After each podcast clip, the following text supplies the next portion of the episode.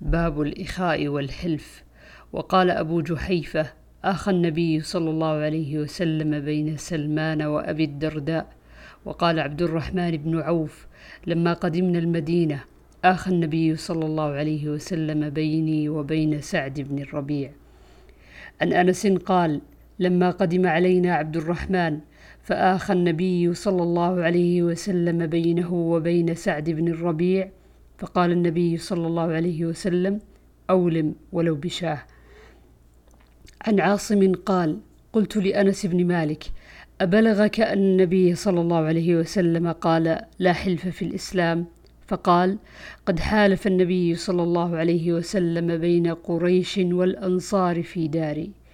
باب التبسم والضحك. وقالت فاطمة عليها السلام أسر إلي النبي صلى الله عليه وسلم فضحكت. وقال ابن عباس إن الله هو أضحك وأبكى.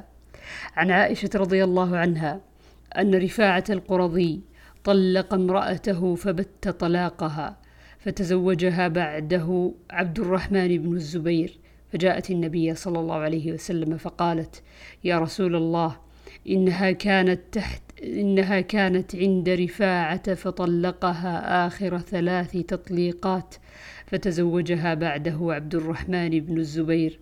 وإن وإنه والله ما معه يا رسول الله إلا مثل هذه الهدبة لهدبة أخذتها من جلبابها.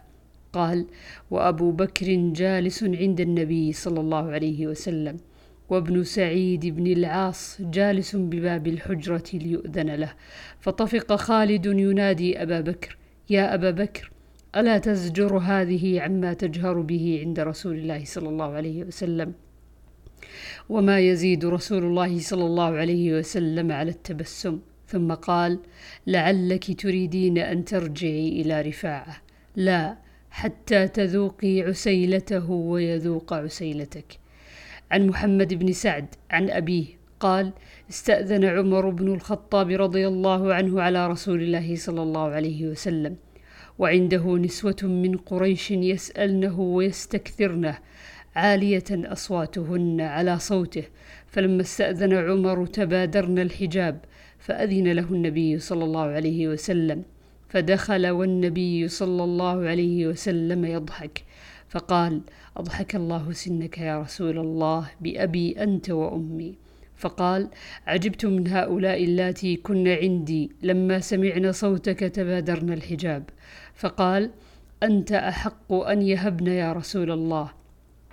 ثم أقبل عليهن فقال يا عدوات أنفسهن أتهبنني ولم تهبن رسول الله صلى الله عليه وسلم؟ فقلن إنك أفظ وأغلظ من رسول الله صلى الله عليه وسلم. قال رسول الله صلى الله عليه وسلم إيهن يا ابن الخطاب والذي نفسي بيده ما لقيك الشيطان سالكا فجا إلا سلك فجا غير فجك. عن عبد الله بن عمر قال لما كان رسول الله صلى الله عليه وسلم بالطائف قال إنا قافلون غدا إن شاء الله. فقال ناس من أصحاب رسول الله صلى الله عليه وسلم لا نبرح أو نفتحها. فقال النبي صلى الله عليه وسلم فاغدوا على القتال. قال فغدوا فقاتلوهم قتالا شديدا وكثر فيهم الجراحات. فقال رسول الله صلى الله عليه وسلم إنا قافلون غدا إن شاء الله. قال فسكتوا. فضحك رسول الله صلى الله عليه وسلم. عن أبي هريرة رضي الله عنه قال أتى رجل النبي صلى الله عليه وسلم فقال هلكت وقعت على أهلي في رمضان. قال أعتق رقبة. قال ليس لي. قال فصم شهرين متتابعين. قال لا أستطيع. قال فأطعم ستين مسكينا. قال لا أجد. فأتي النبي صلى الله عليه وسلم بعرق فيه تمر. قال إبراهيم العرق المكتل. فقال أين السائل؟ تصدق بها. قال على أفقر مني. والله ما بين لابتيها أهل بيت أفقر منا.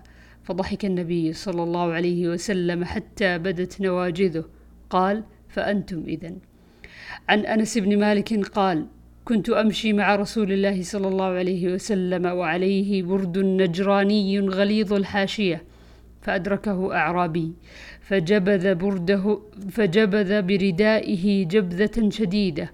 قال أنس فنظرت إلى صفحة عاتق النبي صلى الله عليه وسلم وقد أثرت فيها حاشية الرداء من شدة جبذته. ثم قال يا محمد مر لي من مال الله الذي عندك.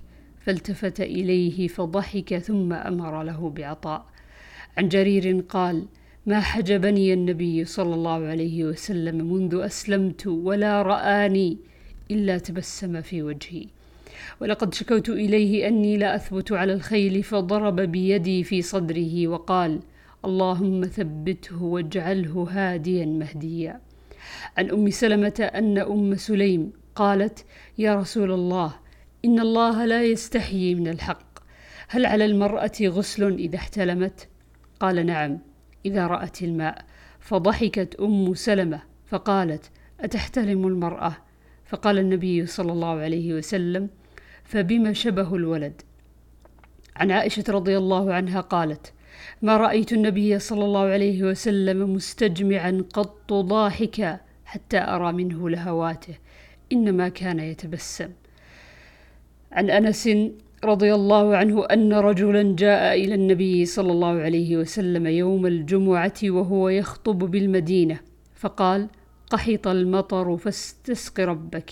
فنظر إلى السماء وما نرى من سحاب فاستسقى. فنشأ السحاب بعضه إلى بعض ثم مطروا حتى سالت مثاعب المدينة.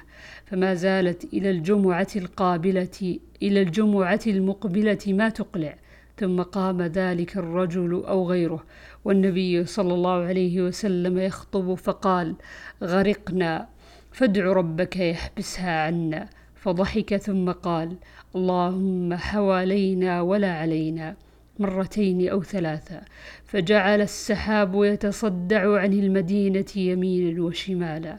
يمطر ما حوالينا ولا يمطر فيها شيء. يريهم الله كرامة نبيه وإجابة دعواته.